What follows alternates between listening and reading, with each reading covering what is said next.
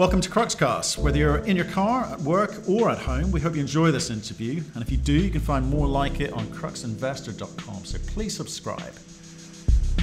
We're talking today to Patrick Downey. He's the CEO of Orezone, their West African gold development company. We're talking about their recent feasibility study announcement, also some debt discussions that they're having, the remodeling of their drill program, plus some anti-dilutionary measures that they are taking, plus the simplification of a lot of their internal processes. Hi Patrick, how are you? Very well, how are you? Not bad, not bad. And we saw each other back in May at the one-to-one conference, and you were doing the rounds there. That's correct. One or two things happened since then. Perhaps we should talk about those. Yeah, I think when we got to the one-to-one, we were at just about the final stages of our updated feasibility study. Right. It came out actually better than we originally thought it would. We said in January that we were going to build a 1.2 million ton sulfide plant. It turned out that we were capable of building 2.2 million ton. Little extra capital, but significantly better economics. Well, yeah, I mean, we should talk about that because obviously that your share price when we met was at 39 cents. It's now at 62. You've had a nice bump there. I'd love to take all the credit for that, but I think it's down to the feasibility. So we better talk about it. So why don't you give us the highlights there, because the NPV has changed significantly. Some great numbers in there. So essentially, in 2018, the NPV was around about 220 million. What we did was we really planned this on the basis that we could build the sulfide expansion from the cash flow of the first couple of years of oxide. Yeah. The oxides in the first 2.5 years are really high cash flow because there's really no pre-stripping, low strip ratio, and it's the highest grade oxides, right up front. So that's a pretty simple circuit to build. So we looked at the sulfides. We expected to be able to build a 1.2 million ton per annum plant there. But once the reserve started coming together, it became pretty obvious to us that was we were going to run out of oxides before we ran out of sulfides. So we married the two flow sheets together to come up with a 2.2 million ton per annum sulfide circuit. So that comes in year three, and it adds around about 700,000 ounces of recovered gold. So we had about 1 million in the first and the oxides. We're now at 1.7 million. That's great. The margins, as we add in those ounces, are significantly better than the margins of the oxides at that time. So what's the additional cost to you for doing that? It's including, there's a small resettlement program at the bottom end, which is an area right to the south. Including that, we're around about $65 million. Okay. And we could have built this for significantly less, probably $10 or $12 million less, by integrating the sulfide circuit into the oxide circuit. But we made the conscious decision to build a separate circuit so that we can operate the oxides fully independently from the sulfides. So when you're crushing sulfides, grinding them, you're not interfering with the oxide circuit. They only actually blend once you put them into the CIL circuit. So that's getting a wee bit technical. So, okay, you could have saved 10 to 12 million, but you chose not to because you can keep them separate. So that's got to be an economic decision at some point. So it's not just about what you're saving. Well, it's an economic decision from a IRR and NPV point, and also purely from an operational viewpoint. Right. The oxides are free milling. They don't need not free milling. There are no crushing. So you don't have any of that. It's very simple grinding at significantly less power cost. You add in a sulfide mix there, and you can have we believed you could have operational issues going forward. Right. So this just allowed us to completely separate that and make it a much simpler circuit. That sounds more like what the decision is based on. It seems it's simpler because the IRR hasn't moved much. You've moved 1.2. You've gone from 42.6 to 43.8. So it's not a significant shift, but obviously the NPV over 140 million more. So it's impressive. So you just try and, in fact, you used a phrase in me last time what you bought was overly complicated and you've tried to simplify it. Would you say that's the secret to secret sauce? That's the way we want to keep it. We've always made this so that, you know, it really, when you put in a sulfide, a big sag mill, which we've got there, a semi-autogenous in this grinding mill, you do have periods of time of about a week where you have to do complete relining of that sag, your plants down, and that's fine. But the way we've done this, when that's happening, the oxides can continue running. We don't interrupt them.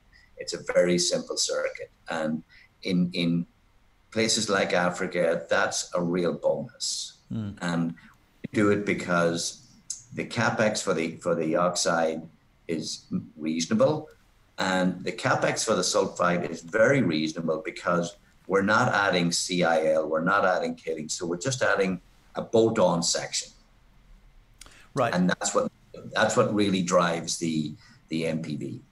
Okay, so again, I just want to talk about a few things. I mean, we can talk about the project as a whole. You know, you're on the right postcode. You've got B2, West African, Bizo, Samarfo, everyone you need to be around to endorse this for people new to the story. You're in the right place. You also talked to us last time about de-risking, and you spent a lot of time in terms of, if you say, talking about the de-risking of the project. So why don't you tell people about some of those things? I'm trying to give them a sense of the type of management team that you are. Well, we're a very operational focused team. Generally, when we look at a project, we look at it from, you know, how will we operate and maintain this and make it simple. Visited a lot of projects, not just gold mining projects. You know, for the oxide, we looked at it from the point of view of handling this sort of material. It's fine grained. It's got great properties in the sense that you don't need to crush it, minimal grinding, but it's clay. It's sticky in the rainy season. How do we get around that? So we designed the front end with a little bit more capital to allow us a simpler operation. We visited nickel laterite projects. We visited bauxite laterites. And we come up with some great ideas from those operations that we've incorporated into this. On the sulfides, we looked at it and said, well, look, this has to be a crushing grinding circuit. So if we blend it in with the oxides, now we're adding a level of complexity there that we don't need to add to the oxides. We're going to need it for the sulfides. So we looked and said, how do we simplify this from an operational point of view? Okay, let's make it totally separate. We can look after it. It'll only ever deal with sulfide rock. So when we have to maintain it, you know, and line the sag mill, etc., we don't interfere with any other part of the operation. It can all be done with a small specialist crew that do not have to worry about getting back up in 2 days or things like that. And so and when we talk to our operating team about going forward, they love that aspect of it. That, you know, doing this gives them that flexibility. I just want to point out, you know, your AISC is low. You're, you know, about 730. You've talked about, and I'm sure you'll refine that over time. You've reduced technical risk. You've got the thing that interests me is the small capex number. It's, I mean, relatively small capex number, which I suspect you're going to deal with using debt. You said you've had some debt conversations. Yes. So how are they going? What's happening? They're progressing very well, and one of the aspects of adding the sulfide to the project is that now you still only have to borrow the money in debt terms for the oxide project, right? But you're adding significantly more ounces against that, and you're not having to go to increase your debt load for the sulfide. So we believe that gives us much more debt carrying capacity at the front end. So it really essentially reduces the amount of equity we would have to issue at the front end going forward. So that's a very, very important part of this project. Even when we build a sulfide project, we never go cash flow negative during that period of time. We're still cash flow positive. So we can build the sulfides out of cash flow, and we can continue to pay the debt for the oxides right through that, and we have a longer mine life on which to amortize that debt against. Yes, and some really, really interesting what people would call catalyst moments, hopefully, for you. And when we talked last, you said, well, if once we get this debt in place, I think we'll get a re-rate, because that's just priority. That'll people have some sort of level of comfort as to when we're going to get into production. Do you think the way the market's going, obviously gold up, you've seen a bit of a bump since your FS has come out, or maybe partially because gold is up as well. We don't know who's going to take credit there entirely. Do you think you're going to get this re-rate? Yes. Look, I think when we're able to announce the quantum of debt that we can carry against the project, that the project can pay back, then people will know what your equity piece will be, and they'll know that it's not one of those equity pieces that will end up crushing you. So your NAV per share is really badly affected. You're about 0.2 at the moment on your EV NAV ratio, which is obviously quite low. You'd hope to be what, nearer one? Yeah, you? Yeah, and so what we want to do there is go out in generally August, September, probably September, to get the story out more, get people to recognise the story.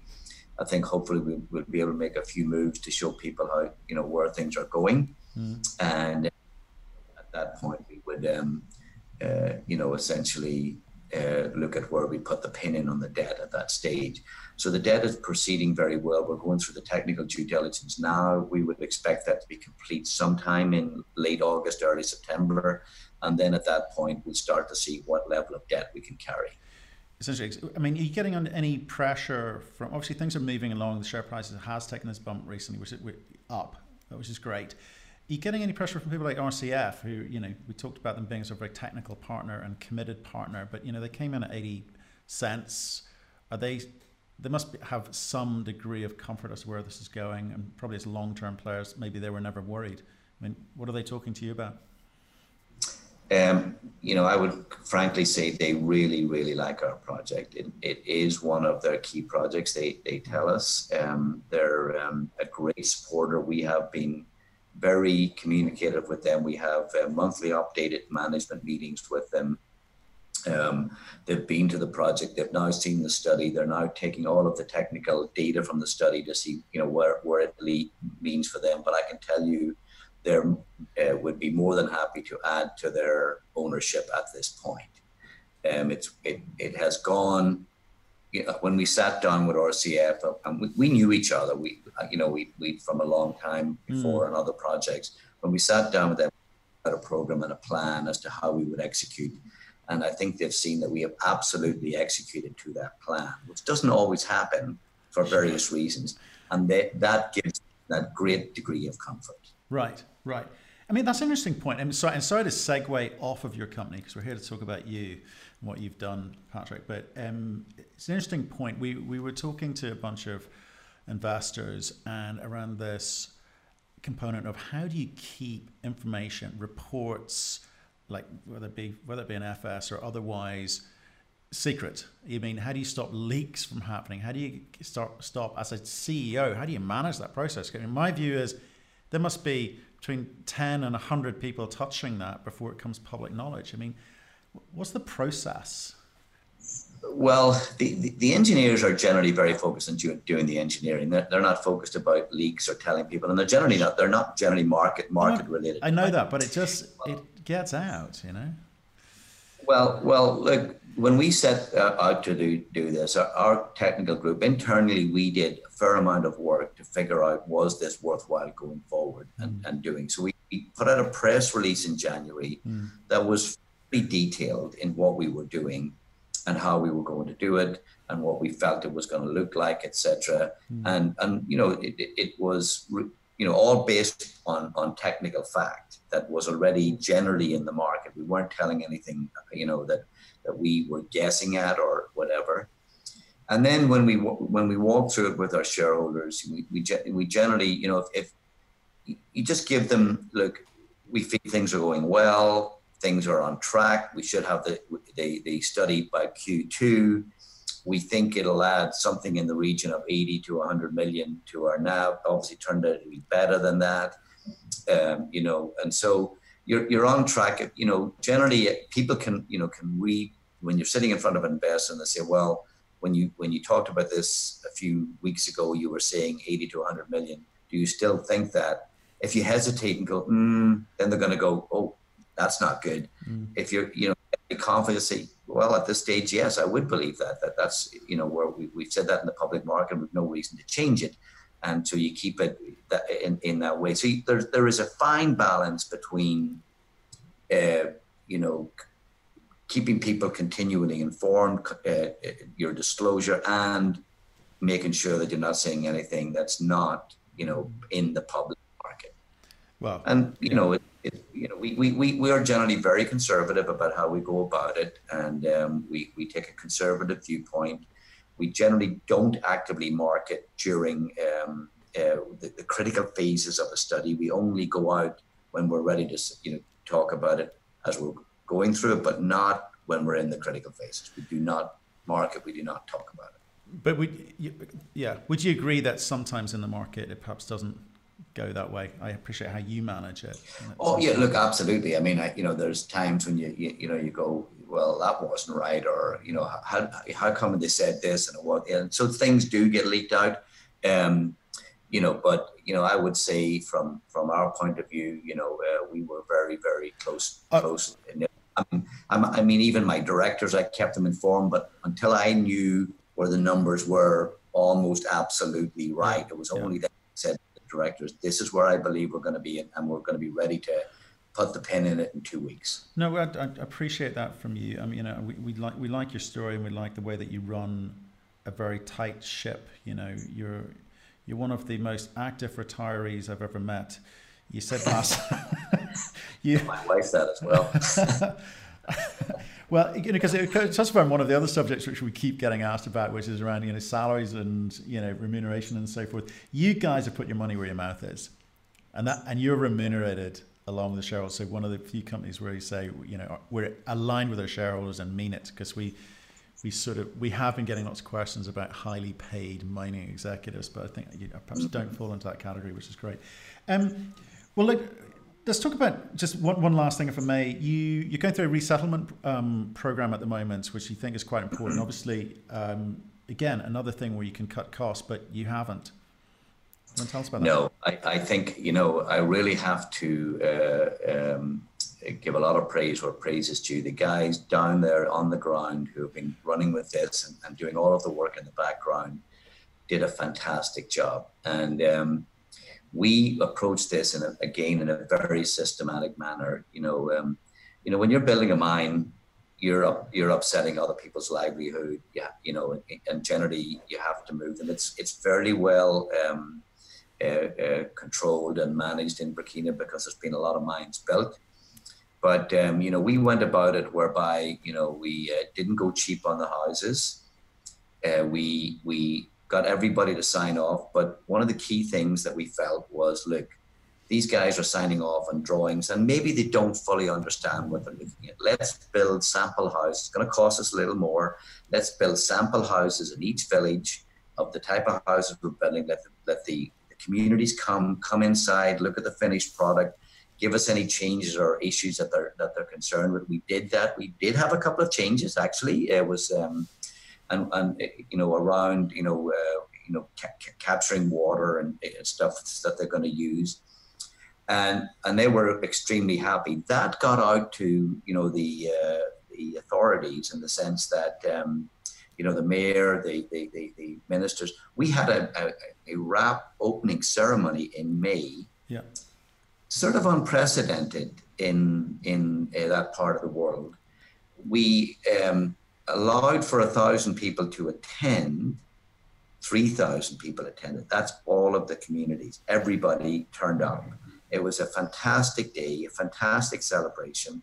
And it goes to show you the work that we're doing, not just in building houses, but in the livelihood restoration that we're doing, the work that we've put into community programs, water, schools, land restoration, all of those things.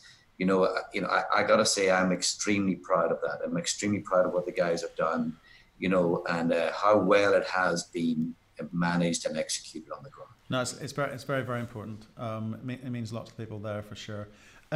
Okay, we're gonna finish up. Can you tell me, okay, you've extended the life of mine, 10-year life of mine, 133, nearly 134,000 ounces over that period of time. You've done your FS, you're looking at the debt position at the moment, we'll get into production. Your 130 million market cap today, something wrong with that picture. What should investors know? Well, I think that we had to live a little bit of the legacy of what occurred in the past, and we're getting out of that as we move forward here. I think also as they see us continuing to develop the project, the confidence level will come back to it. We are getting a lot more inquiries about the project and the company.